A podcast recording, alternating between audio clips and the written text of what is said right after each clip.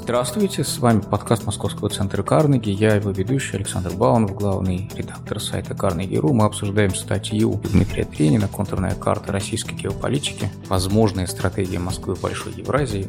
А в гостях Дмитрий Тренин, автор статьи. Здравствуйте. Директор Московского центра Карнеги. И Андрей Картунов, генеральный директор Российского совета по международным делам. Добрый день говорим, собственно, о том, что Европа перестала быть источником вдохновения для российского руководства, о том, что в связи с этим Россия приобрела какой-то невероятный суверенитет, какой у нее раньше не было, а вместе с ним геополитическое одиночество и что с ним делать. Дмитрий, у вас в статье да. панорамной, да. она начинается с двух таких тезисов, один из которых полное одиночество России, а другой э, похож на полную потерю привычной идентичности. А, там написано, что Европа, ну и там Запад в целом для России больше не является тем, чем он был всегда. Примером, источником институтов, а, технологий и образа жизни. А, но мы же так привыкли. Мы, с одной стороны, очень большие самостоятельные, с другой стороны, а, вся эта а, величина и самостоятельность, а, технологическая, политическая, это было, был наш ответ на их вот это положение, позицию учителя. Доказать себе и им, что период ученичества закончился, и мы больше не ученики. Мы как бы взрослые. А если они не учителя, то непонятно, чем мы вообще в этом мире занимаемся. Кому... Раньше мы доказывали, что мы выросли. А теперь, если мы одни, если они нам больше не учитель, что делать дальше? Ну, любая статья, конечно, э, содержит элемент, ну, скажем так, эмфазы какой-то. Э, здесь я заострил некоторые вещи. Я имел в виду, конечно, прежде всего, э, учительство и ученичество в политической области – в области эм, ценностей, э, которые продвигаются обществом, потому что вопрос не в том, что Россия очень далеко ушла или отстала, а в том, что Европа очень далеко продвинулась по сравнению с тем, чем она была в своем развитии э, социальном, в развитии европейских идеологий или европейской идеологии, если хотите.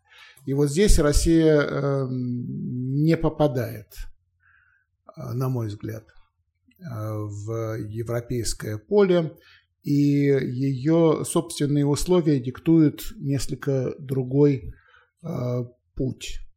Это не значит путь противоречия европейскому, Э, это значит, что э, европейский элемент не является однозначно давлеющим. Есть еще и североамериканский вариант Запада, есть э, различные варианты, которые мы видим реализуются в странах Азии. И в этом смысле тезис довольно простой. Вместо ориентации в основном на Европу, Россия в глобальном мире вынуждена ориентироваться на мир в целом, а не только на ту часть, э, в которую э, Россия пыталась э, втиснуться и хотела найти признание на этом пути, но в которую втиснуться не смогла. Ну, честно говоря, она здесь, собственно, не одинока. И на, на эту часть мира ориентировались, у нее пытались втиснуться по очереди,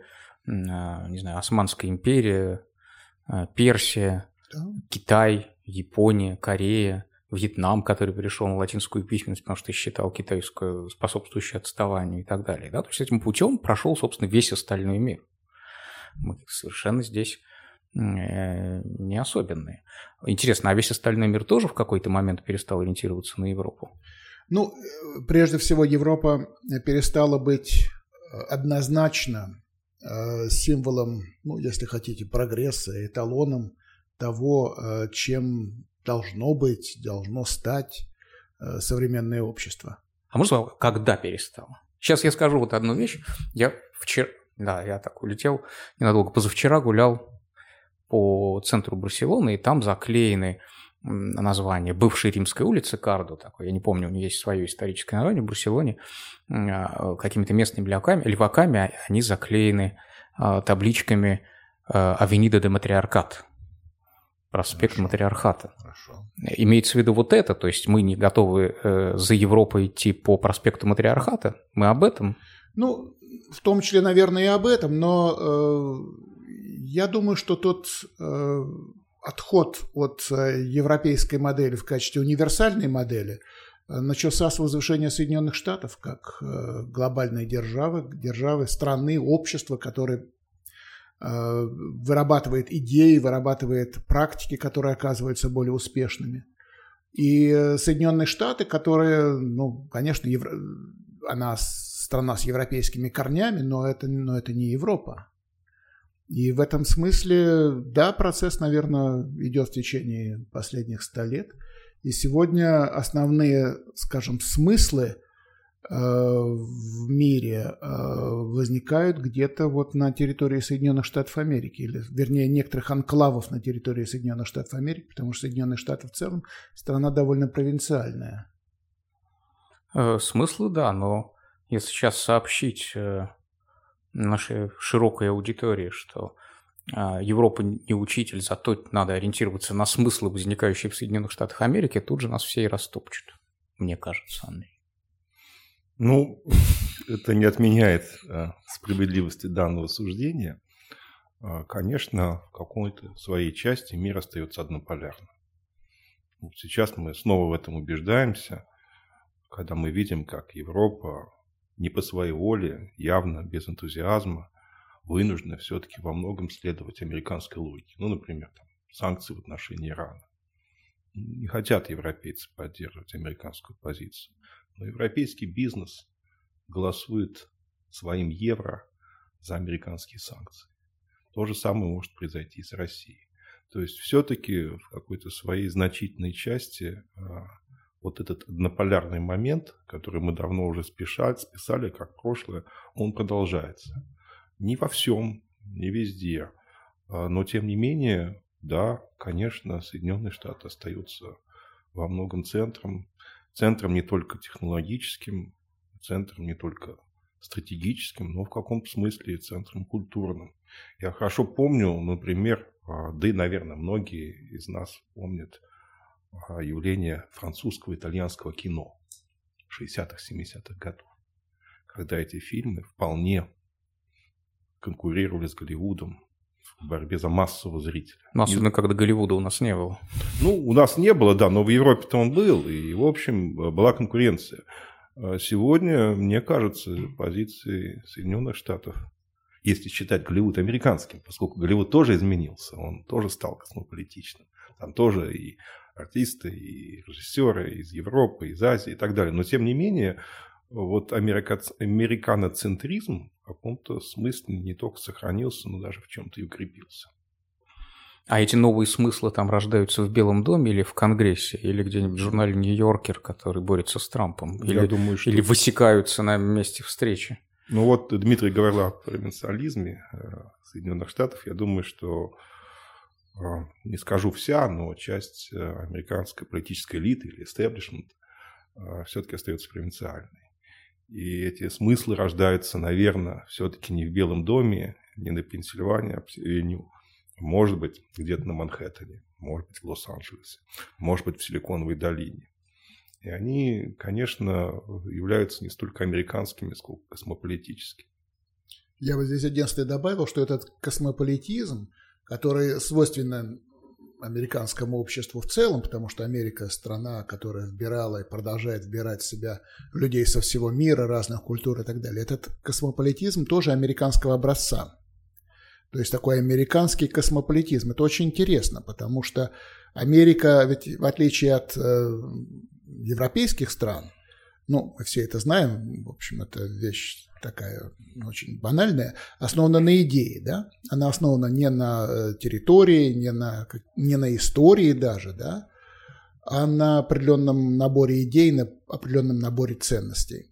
Эти ценности трансформируются, идеи тоже меняются, э, углубляются или там как-то трансформируются и так далее.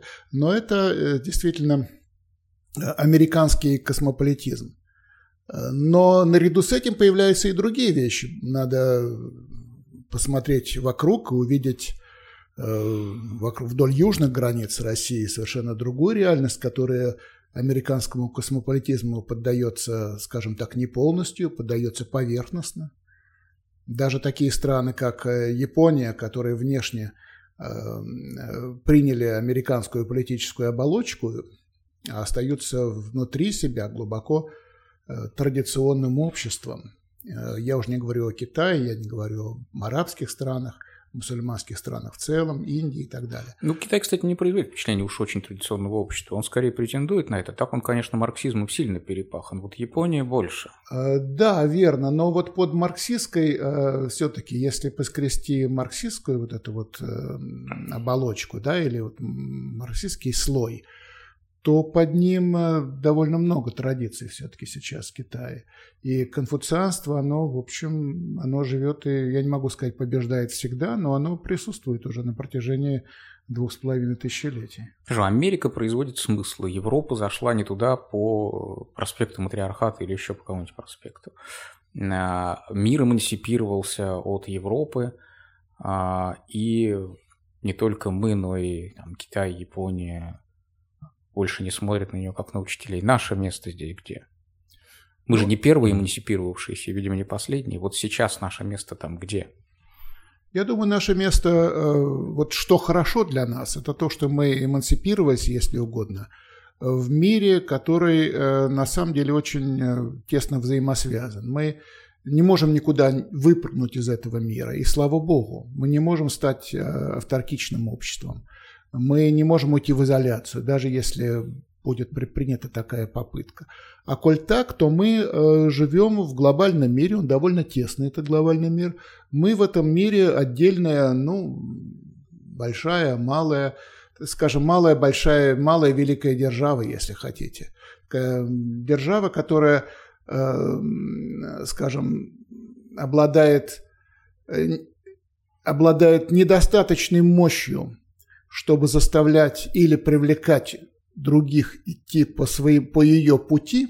Но достаточно, но чтобы не идти по чужому. Чтобы, да? да, да, да, да, да. Вот это интересный момент. Я думаю, что мы находимся вот в таком положении, и это, э, я думаю, это самодостаточное э, положение. И у нас очень много э, на самом деле возможностей развиваться, и мы, мы как культура постоянно брали, заимствовали у со своих соседей или вообще с тем, от тех, с кем мы общались. Посмотрите на наш язык. Э, у нас огромное количество иностранных заимствований Тюркских, традиционно. Любых, любых, и восточных, и западных, и mm. южных, и сейчас это английский и так далее. То есть мы, на мой взгляд, мы хорошо приспособлены своим имперским э, опытом, своим геополитическим положением к тому, чтобы в принципе, довольно успешно действовать, существовать и процветать в глобальном мире. Пишем дефиницию. Россия – страна слишком слабая, чтобы вести за собой других, но достаточно сильная, чтобы самой ни за кем не идти. Да, я думаю, что это Кто баланс. еще в мире такой? Ну, вообще, довольно редкая категория. Но э, вот на сегодняшний день я не могу назвать другую страну, которая была бы в той же категории, как и Россия. Они много стран не способны вести других за собой, это понятно. Ну, почти все, прям скажем. Да, но противоставлять, противостоять серьезному э, давлению со стороны способны немногие. И эти немногие, наверное, вот на сегодняшний день ограничиваются Россией из больших стран. Конечно, можно сказать, что есть э, ну, Китай, ма- маленький, но Китай, Китай может за собой повести. Китай а, обладает да. большим угу. потенциалом, чем Россия. Э, и в этом смысле Китай находится в другой категории. Мы вот мы там, где мы есть. Кто еще? Ну вот я бы хотел бы вот эту аналогию, которая здесь уже прозвучала, Россия свободная страна, одинокая страна. У нас об этом много говорят, и вот в этом дискурсе термин одиночество он стал довольно популярным. Но поскольку мы записываемся накануне Международного женского дня, то я бы хотел бы здесь позволить себе несколько рискованное гендерное сравнение. Что такое одиночество человека, взрослого? Обычно одиночество предполагает, ну, скажем, развод, который ему предшествовал. И человек разводится, он разрывает свои отношения, он становится свободным. Но обратите внимание, как здесь э, играет гендерное определение. Свободный мужчина, он свободный, он холостяк. Он объект возможных интересов, скажем, даже посягательств. А, ну, если не спился, конечно. Если не спился, да, если он не деклассированный, не, так сказать, люмпин и так далее. Но, в принципе, это возможность, э, и он себя ощущает таковым. Я вышел на этот рынок, любите меня. А разведенная женщина имеет другой статус, к сожалению, у нас в стране. Особенно, если она обременена семьей. Она разведенка, если не сказать брошенка. А, и, конечно, это меняется с временем. Сейчас, в общем, женщина, которая а, не оформляет своего брака с мужчиной, может чувствовать себя достаточно комфортно. Ну, по крайней мере, в Москве, по крайней мере, вот в этой среде, в которой мы все обитаем. Но, тем не менее, есть гендерная разница. Мне кажется, когда мы говорим о России, то вот надо понять, вот кто мы. Мы вот этот холостяк, а, которого все хотят, который чувствует себя уверенно, которому стоит только щелкнуть пальцами, и тут прибегут, и тут у нас будут и союзы, и альянсы, и партнерства, и все что угодно. Но мы не хотим, потому что мы гордые, потому что для нас суверенитет главное. Как наш президент говорил, слава богу, что мы не являемся а, членами никаких альянсов и не жертвуем своим суверенитетом ради них. Или все-таки мы брошенная женщина, которая в силу ряда причин. Не обязательно по ее вине, не потому что у нее такой склочный характер. Ну вот не повезло. Ну, характер сложный, да. Ну, я вот это вы сказали, да? Но я согласен, конечно, характер непростой. Но если мы исходим из того, что а, действительно это не наш выбор, одиночество, что это судьба, то тогда все становится в несколько другую ну, систему координат. Я понимаю, что люди, э, которые думают о России, патриоты, э, такие как Дмитрий, они предпочли бы, чтобы мы были бы все-таки э, холостяком, да? Но мне кажется, этот вопрос открытый, его можно обсуждать. И он нас возвращает к истории последних двух десятилетий. Почему так получилось?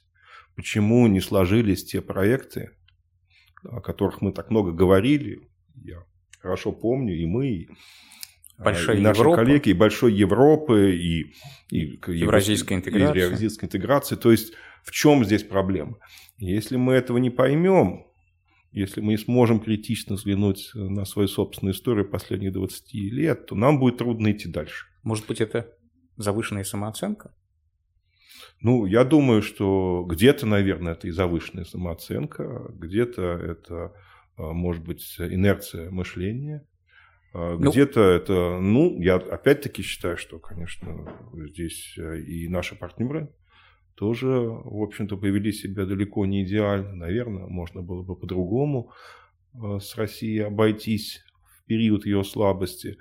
Но, тем не менее, э, является ли это одиночество возможностью или проблемой? Мне кажется, что этот вопрос требует серьезного обсуждения. Вот у, у Дмитрия был тезис, который, ну, теоретически можно использовать как ответ на там, попытку ответить на этот вопрос э, о причинах одиночества, заодно его гендерном характере, я не знаю, э, о том, что Россия ставила э, завышенные задачи себе.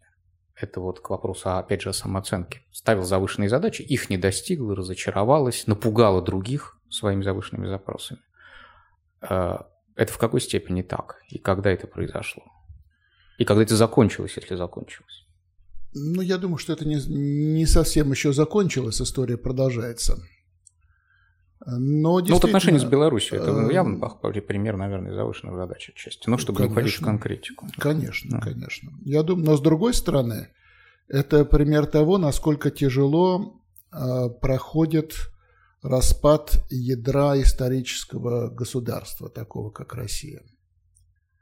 И э, я не стал бы... Вот когда распался Советский Союз, это произошло удивительным образом практически бескровно, если говорить о, собственно, отношении России с другими бывшими советскими республиками.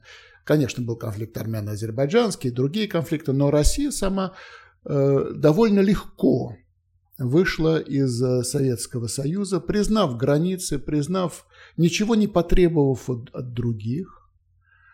И э, это было чудо, но на самом деле э, проблемы многие оказались отложенными. Да? Мы видим это на примере Украины, мы видим это на примере, и будем это еще наблюдать на примере Белоруссии. Действительно, очень трудно выйти из, из, из, э, из одного состояния вот, исторической, традиционной исторической России и перейти в, в новое качество Российской Федерации, которая ну, этнически, религиозно, культурно близка с Белоруссией, близка с Украиной, но все-таки это э, совершенно разное политическое э, сообщество и совершенно другое государство. У нас были, э, на мой взгляд, завышенные ожидания прежде всего в отношении той роли, которую Россия могла бы играть в евроатлантическом сообществе. Это очевидно. И э, фактически Россия претендовала на роль, ну, если хотите, вице-президента Запада. Причем вице-президента с правом вето. Вот, ну, очевидно. И спросив, нужен ли им такой. Конечно, конечно. То есть идея была, что вы должны быть счастливы, что мы приходим к вам. И мы, мы конечно, на меньшее мы не согласны. Вы должны нас э, благодарить за то, что мы, в общем, так сказать, признавая реальность и понимаем роль Соединенных Штатов, но мы Соединенным Штатам, мы будем согласовывать свою политику с Соединенными Штатами, но мы не будем подчиняться Соединенным Штатам. И это был, конечно, нереалистический подход. Да? Эм, но э, в отношении Европы тоже были довольно сложные эм, и тоже не вполне реалистичные э, ожидания в отношении того, как можно выстроить отношения с Европейским Союзом, как можно выстроить отношения с отдельными европейскими государствами. Э, в отношении Европы, на мой взгляд, превалировало э, представление о том, что Европа – это прежде всего сообщество нескольких крупных национальных государств и ряда мелких государств. И Россия будет себя чувствовать хорошо и комфортно в скажем так, э, тройственном единстве с Германией и Францией. Вот здесь Россия. И вот мы вместе будем там, мы образуем Совет Безопасности Европы, мы будем там от Атлантики до Урала и, и дальше до Тихого океана работать. Вот, вот, вот это было, конечно, нереалистично. Теперь в отношении того, насколько э, продуманной или непродуманной была политика Запада, я, э, честно говоря, долгое время Запад э, упрекал Э, и внутри, так сказать, себя, и в своих э, каких-то текстах упрекал э, в том, что он не понял того, что открылась колоссальная возможность, стратегический шанс сделать Россию частью глобального Запада и тем самым укрепить позиции этого Запада и Европы, и в целом. И это будет мощнейший союз, который и так далее.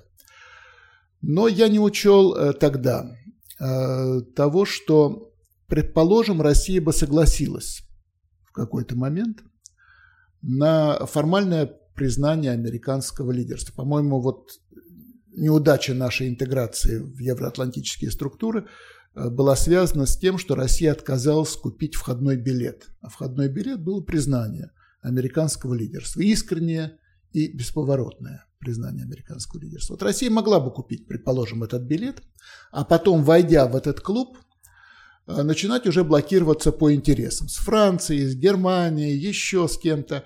И тогда э, от американского лидерства, честно говоря, может быть, мало бы что и осталось. Оно сильно было бы Э, вот сегодня европейские э, государства объявляются президентом Путиным сателлитами Соединенных Штатов. И Андрей говорил о том, что они следуют безропотно и так далее.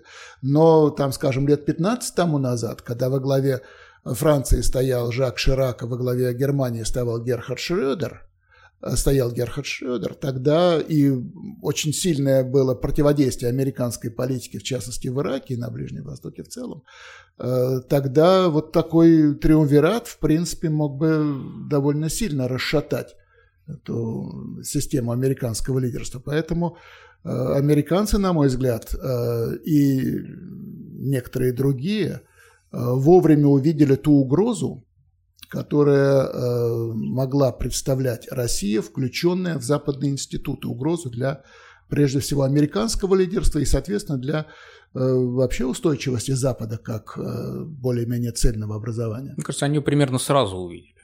Нет? Э, ну, наверное, они, наверное, да. Это трудно, трудно Вряд доказать. ли они это сформулировали для себя. Но Э, как... Вы знаете, я вот я искал какие-то на этот счет э, где-то высказывания, и, пожалуй, я единственное, что нашел более или менее э, такое внятное, ну, очень внятное высказывание в мемуарах э, Маргарет Тэтчер, э, выпущенных в 2000 году «Statecraft». И вот она там писала, что Россия – страна со своими интересами, и она всегда будет действовать в соответствии с своими интересами. Поэтому представить себе Россию, которая подчинит свою, я пересказываю Мгм. вольно, подчинит свою политику общим интересам Запада невозможно. Поэтому к России должен быть осторожный подход, мы должны их вовлекать, но без иллюзий того, что Россия, включенная в институты Запада, станет э, частью Запада и будет следовать тому курсу, который будет коллективно определен странами Запада. станет большой Литвой. Ну, гигантской. Польшей. Литвой, Польшей, Польшей, э, да. Ну или, хо- или хотя бы даже Германии, или хотя бы даже Японии. Нет, ну Германия и Япония все-таки потерпели Ну, поражение. Вы знаете, да, мне Мгм. кажется, вот я вспоминаю 2003 год, и мне кажется, тогда еще был шанс э, более полной интеграции. И даже в Вашингтоне тогда говорили, что, помните, э, о том, как будут реагировать э, Соединенные Штаты на вот такое диссидентство со стороны Европы, что Германия будет проигнорирована, Россия будет прощена, а Франция будет наказана. Да-да. Вот, и я думаю, Это что- Райс говорила, по-моему. Да, ну, Мгм. это было, да. Это довольно- даже не апокриф, по-моему, она да, так и говорит. да, да. Ну, Да-да-да. собственно, так Да, оно да. в каком-то смысле и получилось, хотя бы. С оговорками, конечно. Ну, в некотором смысле наказаны все, потому что как раз и Шредер, и Ширак теперь ну, считаются плохими, коррумпированными, продажными, так сказать, и так далее. Ну, Ширак, Ширак за коррупцию преследует, и Шредер вот продался, поэтому... Да, но вот э, наказаны. мне кажется, что, опять-таки, это сейчас, Мгм. конечно, трудно доказать. э, а После драки кулаками не машет. Но мне кажется, что максимум, на что могла рассчитывать Россия, это положение вот в этом расширенном Западе примерно в той роли, которую занимала Франция период Деголя. То есть, если вы помните, тогда Деголь заявил о самостоятельности, о политике по всем направлениям, тузазимут. А Тогда Франция вышла из военной организации НАТО, оставшись в политических структурах. И, конечно, Франция прямо или косвенно признавала американское лидерство, но очень по-другому, если сравнивать это признание, скажем, с позицией Германии, Великобритании или той же Японии. И я думаю, что у нас, возможно, был шанс занять такую позицию, если вы помните, французский национализм, особые сферы интересов э, в, Африке, франкофонной, э, претензия на инаковость, на культурную самостоятельность, э, противодействие американизации во всех ее формах. Все это присуще французской политике. Но не случилось. Не Разница случилось. одна есть. Они все-таки свои. Они внутри Запада свои. Ну, Да их АЗОП позиция все-таки, ну, как-то, не знаю, не так пугает. ну они свои, да, А, ну а Трамп, наверное, все-таки не свой сегодня. Ну, наверное. То есть э, эти понятия, мне кажется, флюидны. Конечно, да, есть э, определен- определенная инфраструктура сотрудничества, есть множество нитей, которые связывают эти страны, есть некое общее понимание ценностей.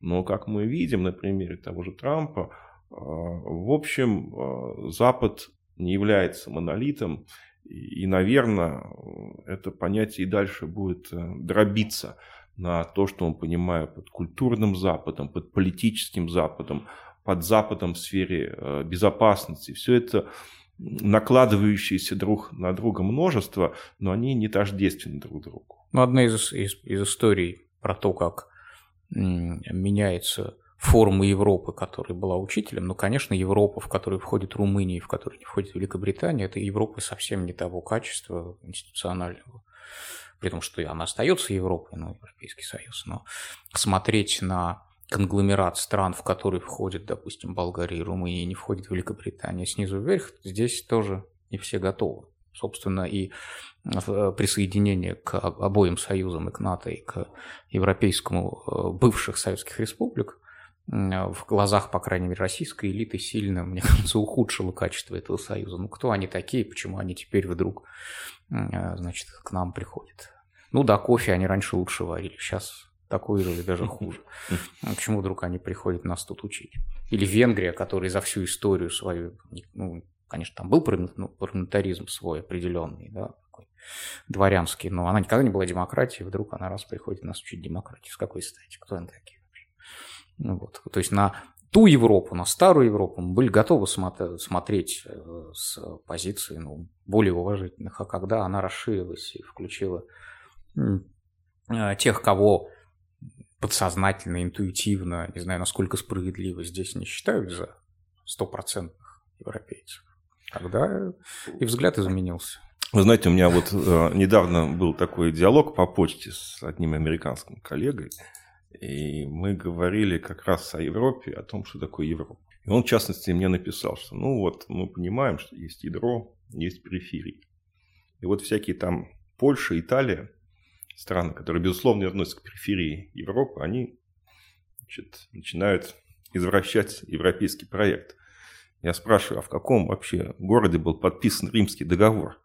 На каком основании вы считаете Италию периферийной европейской страной?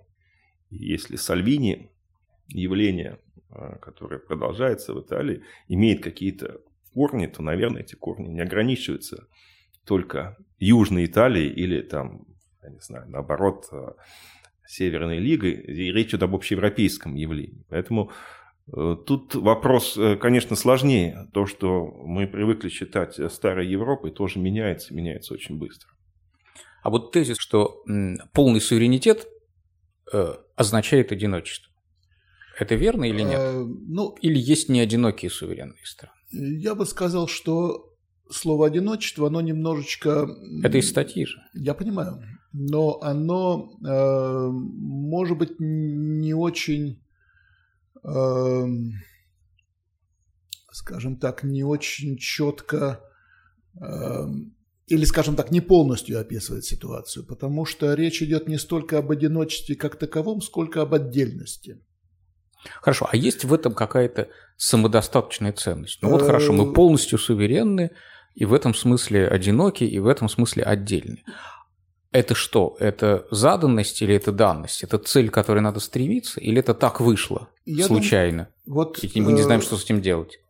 Результат моих размышлений над э, российской историей и э, историей международных отношений России последних десятилетий привел меня к выводу, может быть, не точному или не полному, но вот на сегодняшний день я считаю его верным, э, что Россия э, не может, не согласна э, будет в обозримом будущем стать частью какой-то структуры, из центра которой она будет получать какие-то указания.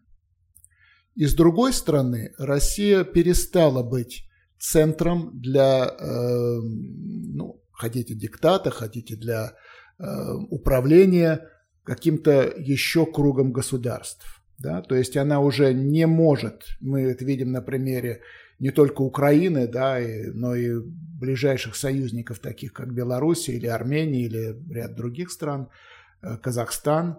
Россия не может при, отдавать приказы, которые бы выполнялись другими странами, и она одновременно не способна воспринимать приказы, которые приходят не извне, потому что все эти Румыния, Болгария и прочие новые государства Европейского Союза все-таки рассматриваются основателями Европейского Союза в качестве, ну, в общем, пока еще учеников.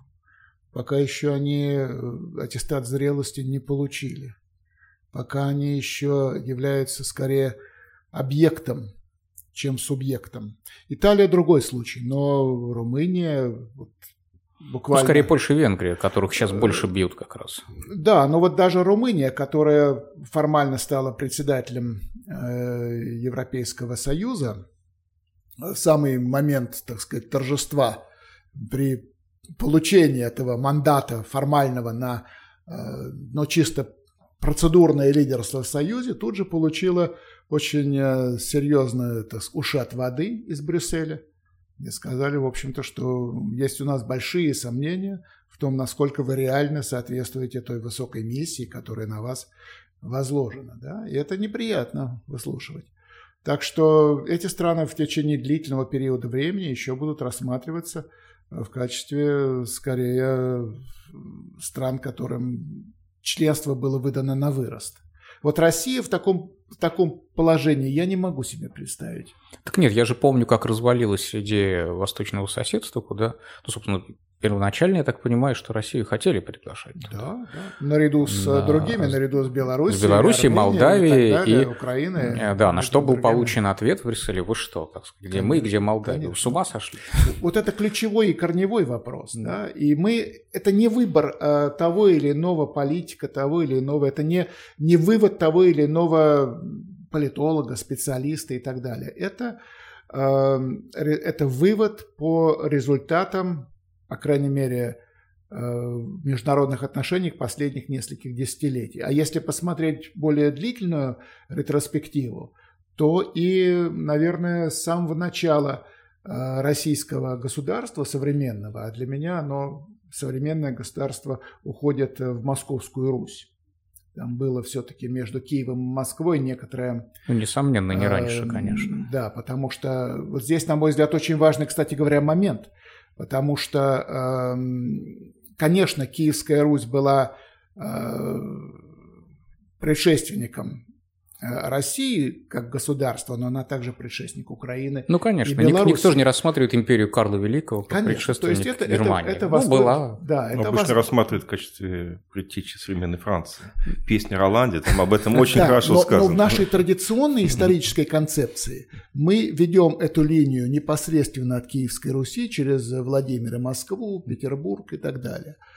Вот. Мы должны, наверное, еще понять, что Э, наши пути Украины и России, э, Белоруссии и России разошлись не в 91 году, а разошлись где-то в начале 13 века. Обезлюживание э, Южной Руси, затем татарская ига, которая легло на северо-восточную Русь, но фактически с XIV века оставила западную и южную Русь Э, ну, скажем так, в качестве э, поля для э, освоения литовцами и поляками и включения их уже в европейские, восточноевропейские процессы. Вот это мы не до конца понимаем, потому что наша история немножко по-другому ну, в наших головах выстроена. Да.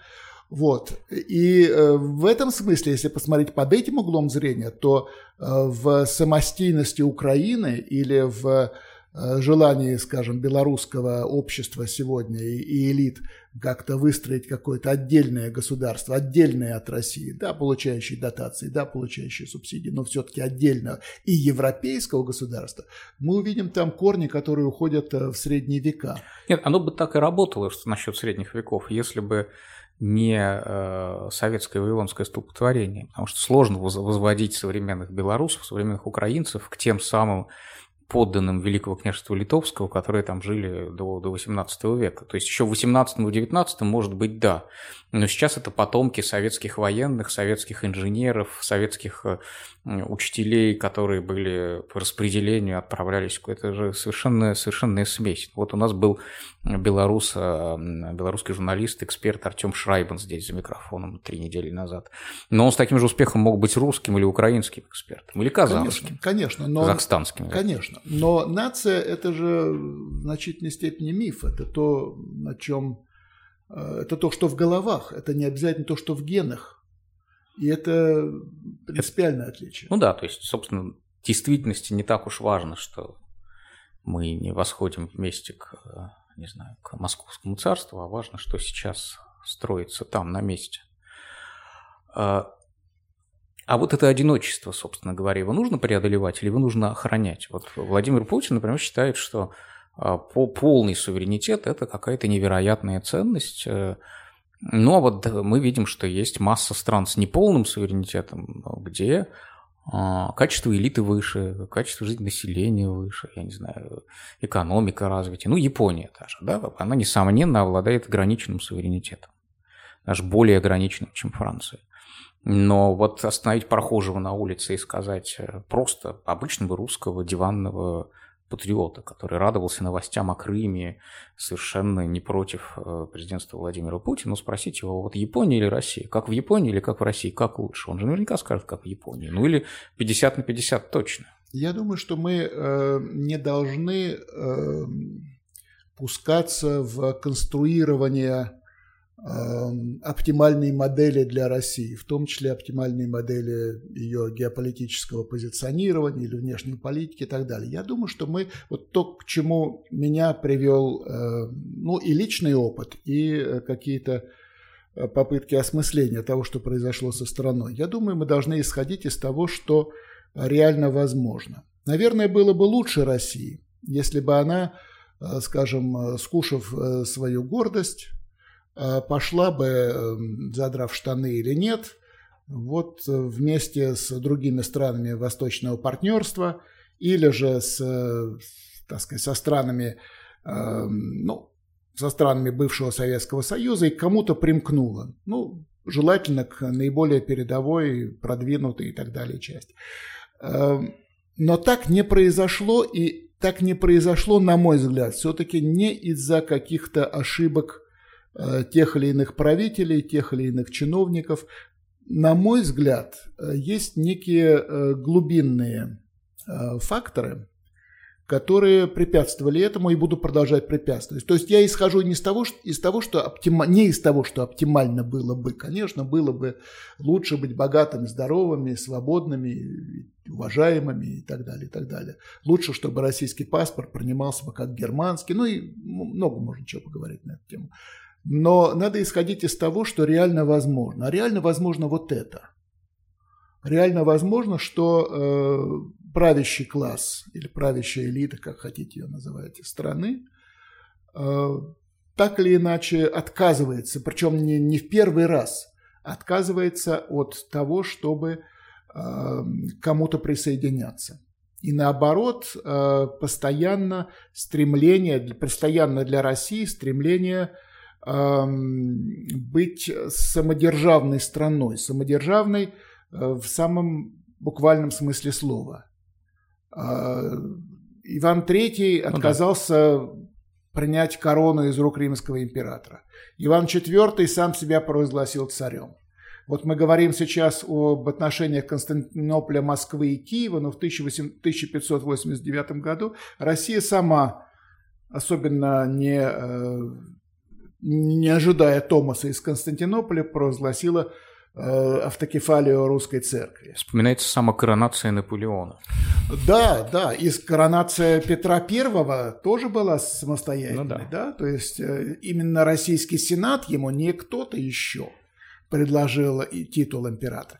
Вот это глубинная вещь. Опять-таки, к этому можно относиться по-разному. Оценки могут быть разные. Можно говорить, что это помогает или, наоборот, не помогает развитию России. Но таков путь до сих пор.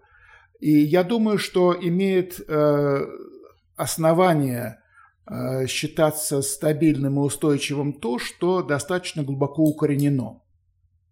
Для того, чтобы изменить Эм, вот эту вот траекторию движения, необходимо э, поражение, сравнимое с поражением Германии во Второй мировой войне. Вот тогда вот действительно Германия сегодняшняя э, совершенно другое политическое, и не только политическое, но и социальное образования, чем Германия до 1940 Ну, я думаю, что года. и потери империи Британии и Франции тоже их изменили категорически. Э, Да, да, наверное. хотя, Британию хотя больше, несколько Францию меньшей меньше, степени, но- чем, конечно. Но вот потеря России, ее империи, оказала меньшее влияние, хотя и, конечно, оказала влияние.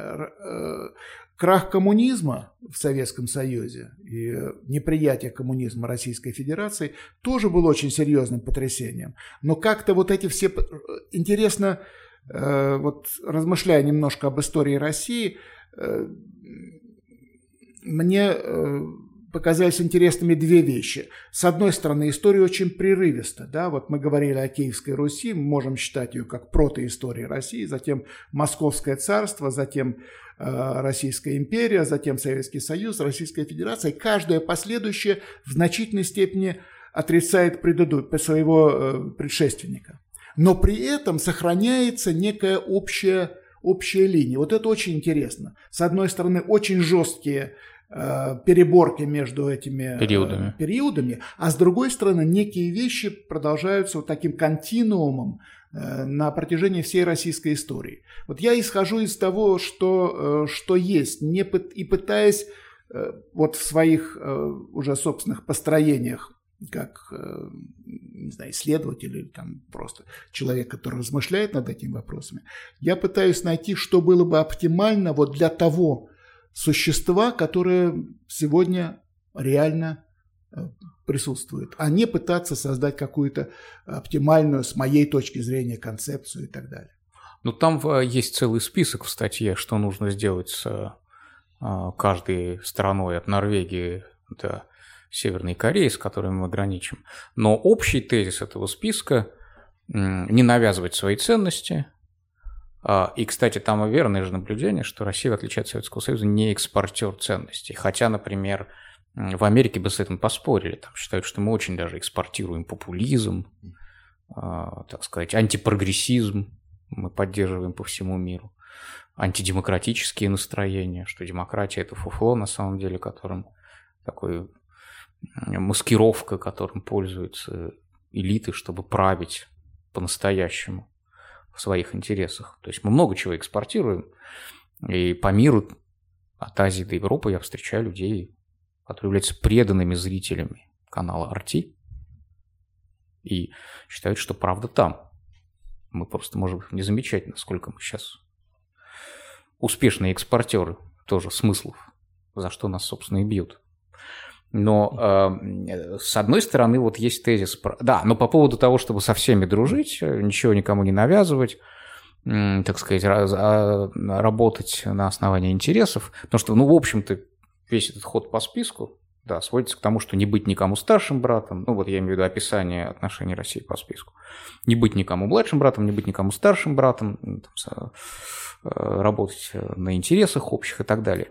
Допустим, мы этого хотим. А потом из Америки звонят Шаху. Ну, Шаху и рано не позвонят уже. Ну, звонят куда-нибудь в Южную Корею. Или куда могут позвонить? В Арабские Эмираты. Говорят, нет, никакой атомной станции у вас не будет российской. Закрыт вопрос, и все. Там не от, не от них, не от нас одних ведь зависит, да, Андрей? Ну, э, понимаете, вот тут как раз вопрос о суверенитете. Позволю себе вернуться на секундочку. Ведь суверенитет может восприниматься... Я к тому, что он не только наш, но и... Да, конечно. Суверенитет мы можем воспринимать как икона, на которую надо молиться. А можем рассматривать его как инструмент, который нужно использовать. У нас то, что меня беспокоит, то, что существует некое метафизическое, почти религиозное отношение к суверенитету, э, которое, как мне кажется, не вполне соответствует характеру той эпохи, в которой мы живем. Глобализация будет продолжаться, связи будут становиться плотнее, взаимная зависимость будет увеличиваться, и это приведет, хотим мы этого или не хотим, к дальнейшему ограничению суверенитета. Это происходит сегодня, просто мы, мне кажется, не всегда это замечаем. Ну вот смотрите, очень такой конкретный, ну, кажется, важный пример. Смотрите на снятие санкций с компании «Русал». Почему были сняты санкции, на каких условиях? На условиях изменения очень существенно совета директоров компании. Когда фактически крупнейший производитель алюминия в России, один из крупнейших производителей алюминия в мире, ставится под контроль космополитического совета директоров, где очень большую роль играют американские и британские директора. Что это? Можем ли мы считать, что это не имеет отношения к нашему суверенитету? Или все-таки это тоже одна из форм ограничения этого суверенитета? Здесь, мне кажется, вопрос в другом. Будет ли это ограничение суверенитета взаимным? Вот. И будет ли оно осуществляться на каких-то справедливых условиях? Или оно будет односторонним? Или наши, скажем, американские партнеры а, будут за собой, за собой оставлять право нарушать любые соглашения, выходить из любых договоров, не следовать принципам международного права, но будут требовать от страны, в том числе от России,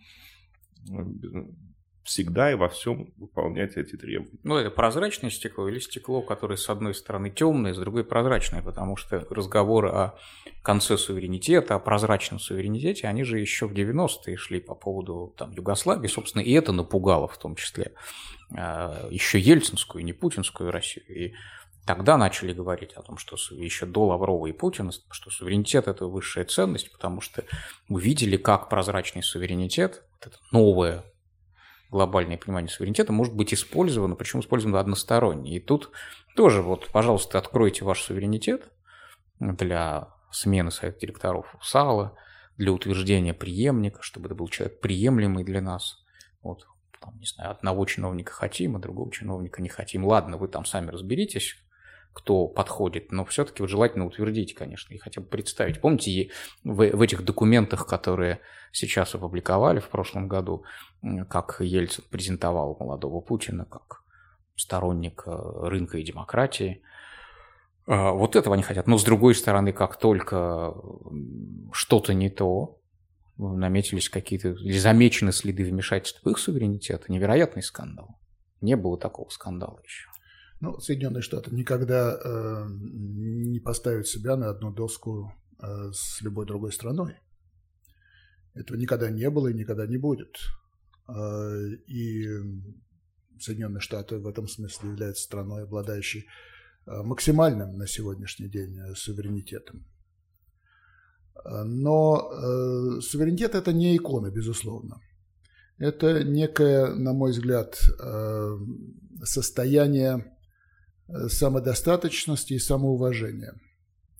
Оно не должно быть э, четко кодифицировано. Понятно, на мой взгляд, э, что относится к категории суверенитета. Это прежде всего жизненно важные интересы. Принятие решений по жизненно важным, по важнейшим вопросам. Является ли состав директоров крупнейшей российской корпорации жизненно важным интересам? На мой взгляд, нет. Не должно. То есть э, суверенитет, чтобы, был, чтобы он был э, реально функционирующим, должен быть определенным образом ограничен наиболее важными вещами, потому что мы живем, конечно, в очень взаимозависимом и очень взаимосвязанном мире. Во-вторых, мы понимаем все-таки, что э, международные отношения в значительной степени определяются соотношением сил, весов, влияний э, их участников, что международное право – это хорошо, но это не право в том смысле, в каком оно присутствует внутри национальных границ, это совокупность международных соглашений, из которых страны вольны выходить, и которые страны довольно часто нарушают без э, страха быть наказанными на это, поскольку в международных отношениях существует анархия, в принципе. Нет суда и полиции. Нет суда и полиции. Но есть Соединенные Штаты, которые, конечно, выполняют в той или иной степени роль, так сказать, э, полицейского. Но за исключением вот э, таких случаев э, суда и полиции, тюрьмы тоже – нет, есть суд международный, но это немножко другое, да, трибуналы и все прочее. Поэтому суверенитет для того, чтобы был действенным, должен быть разумно ограничен наиболее важными, наиболее жизненными. Но вот здесь должно быть четко, э, четкое понимание того, что покушение на жизнь и ваши интересы не приемлемо ни в каком случае. А вот э, какие-то другие вещи, в том числе асимметричные вещи, они вполне допустимы, и э, они будут, если они способствуют дальнейшему процветанию или укреплению безопасности или чего бы то ни было еще, то они должны практиковаться. То есть не обязательно гнаться в любой ситуации за симметричным ответом. Вы сменили нам совет директоров, мы сейчас тоже пойдем в Фейсбуке сменим вам. Я думаю, Кстати, что... совет русских директоров да. в совете директоров американской компании тоже ведь не очень представимы сейчас, я думаю. И сейчас, я думаю, на очень длительную mm-hmm. перспективу. А, так что мы, мы, мы должны э, жить в мире, где э, асимметрия является гораздо более распространенной, чем симметрия. Мы немножко Э, это есть завышенная задача, как да, конечно, сказал, добиться есть, симметрии в любой да, ситуации. Нужно но, ли? Но, наверное, нет. Наверное, нет. Есть какие-то вещи, где, ну, скажем, есть определенная дипломатическая практика. Э, у вас там выслали три человека, значит, ну, вы понятно, высылаете да. Ну, троих ребят. Э, если хотите, а можете, как президент Путин сделал это, не высылать 35 человек перед Рождеством, Рождеством и Новым годом, да? Ну, вы знаете, вот у нас любят говорить, что настоящему суверенитетом обладает только несколько государств в мире. А все остальные, они, в общем, не суверенны. И выстраивается иерархия. То есть мы государство первого сорта, наряду с Китаем, наряду с Соединенными Штатами, наряду с Индией, может быть, еще какими-то государствами. А, и поэтому у нас есть определенные права, которых нет у других стран. Другие страны рассматриваются в качестве, скорее, объектов игры великих держав, а не в качестве самостоятельных субъектов мировой политики. Вот это, мне кажется, довольно опасно, потому что мы вводим ту иерархию в мировых делах, которая в какой-то момент может быть отнесена и к нам. Так она, и, она по факту, Андрей, к нам отнесена. То есть мы в другой иерархии, в западных различных иерархиях, мы находимся гораздо не гораздо точки, но не с точки зрения суверенитета. Ну, там другие критерии. С ну, точки, да, экономическая мощь. Экономическая да. мощь, да, степень продвинутости демократии, да, ну, уровень, поним... уровень жизни. Но мне кажется, да, что здесь все-таки есть нюанс. Значит, может, государства могут быть неравны. Они, это, всегда, они, они всегда, всегда неравны. неравны. Но это не означает, что они не являются равноправными. То есть, э, ну вот, скажем, в любой стране есть э, граждане, более богатые, бедные, есть умные, есть глупые. Ну, сильные и слабые, наконец. Сильные, да, да, но тем не менее, э, эти граждане имеют некие базовые одинаковые права. Которые реализуются, правда, по-разному. Они реализуются по-разному, принципе, юридически они равны, ну, по крайней мере, в современных демократических обществах. Вот в международных отношениях, если мы читаем внимательно устав ООН, там содержится та же самая посылка, что, да. что все, сетки, все эти страны большие, маленькие, там, богатые, бедные, они равны. Если мы вводим иерархию туда, юридическую, то есть вот есть страны, обладающие суверенитетом, а есть страны, которые суверенитетом не обладают. И между ними принципиальная разница. Тогда мы начинаем разрушать вот, ту конструкцию, которая была построена на протяжении 20 века. Причем не совсем понятно, что эту конструкцию может заменить, кроме имперского принципа построения международных отношений. Так? Я думаю, что... Ну, коалиции сил. Я, я, я, я согласен с этим, Андрей. С другой стороны, я не вижу ни возможности, ни реального стремления кодифицировать, э, скажем, суверенную иерархию или иерархию суверенитетов, кодифицировать и из этого извлекать какие-то преимущества. Скорее это, э, ну, если хотите, пропаганда, если хотите, это самоутверждение, если хотите, это что-то еще. Это мы, мы об этом говорим, но э, мы не собираемся вводить изменения в устав Организации Объединенных Наций. Нам важно сохранить в Организации Объединенных Наций только одну вещь которое, собственно говоря, и делает Организация Объединенных Наций для нас интересной. Это наше право вето в Совете Безопасности ООН, где мы постоянный член. Все, на мой взгляд, вот это, как это сохраняется, все остальное имеет вторичное, третичное и так далее значение. Там есть одна важная тема, которую я не хочу обойти под конец. Э, разговоры былите в этой статье э, Вообще статья – это же попытка начать разговор, ну, одна из попыток начать разговор о том, что внешнюю политику надо переформулировать или, по крайней мере, ну, начать отвечать себе на какие-то вопросы, которые накопились. И там есть тезис э, о том, что элита, государство работает на элиту российскую. Так, Там- я понимаю, там- российское там- государство там работает немножко по, другой, служит элите. Там более жесткий тезис. Да. Там тезис такой, что... э, А элита государ- никому. Да, но там еще есть тезис. Государства в России сегодня в полном смысле этого слова нет. В 90-х годах на месте хаоса тогдашнего, или полухаоса, или вот какого-то такого очень э, неоформленного состояния, появилась устойчивая по факту политическая конструкция, которая существует сегодня. Называйте это системой, конструкцией, режимом, в конце концов. И этот режим, конструкция и система служат тем, кто находится внутри вот этой элиты. И эта элита действительно, вы прекрасно суммировали, эм, она не служит никому, только себе. Это впервые в нашей истории отечественной, чтобы элита страны не служила абсолютно никому, кроме своих, ну, как правило, э, личных корпоративных денежных интересов. Это э, самая, на мой взгляд, эм, плохая по качеству элита в истории страны. И задача граждан э, со временем будет создать на месте вот этой конструкции государство. Государство, в котором элита служила бы национальным интересам, не забывая, конечно, о своих, элита нигде не забывает о своих интересах. Но знаете, как э, в фильме э, «Гардемарина вперед», там канцлер, вице-канцлер Бестужев говорит, что вот его противник, э, он служит только себе. А я, сказал Бестужев, служу России и только потом себе.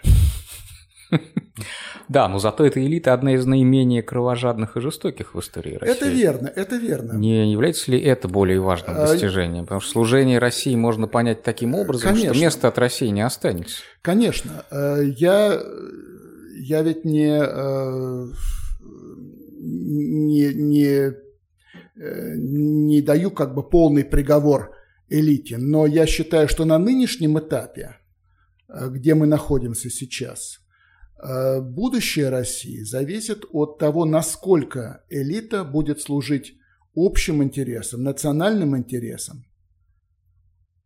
а не только своим частным денежным интересам. Вот И- от этого зависит. Собственно, возвращаясь к тезису статьи, когда такая, когда и если такая возникнет, как это изменит внешнюю политику?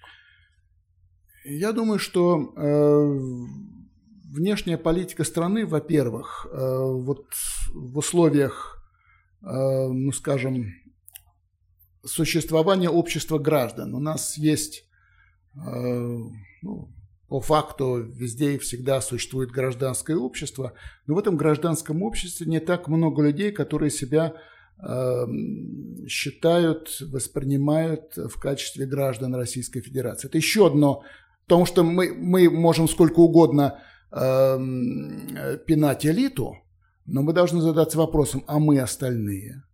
Мы разве не своим вот личным интересам в основном служим? Мы как? Мы вот, э, конечно, степень э, ответственности элиты и степень ответственности не элиты разные степени ответственности, безусловно.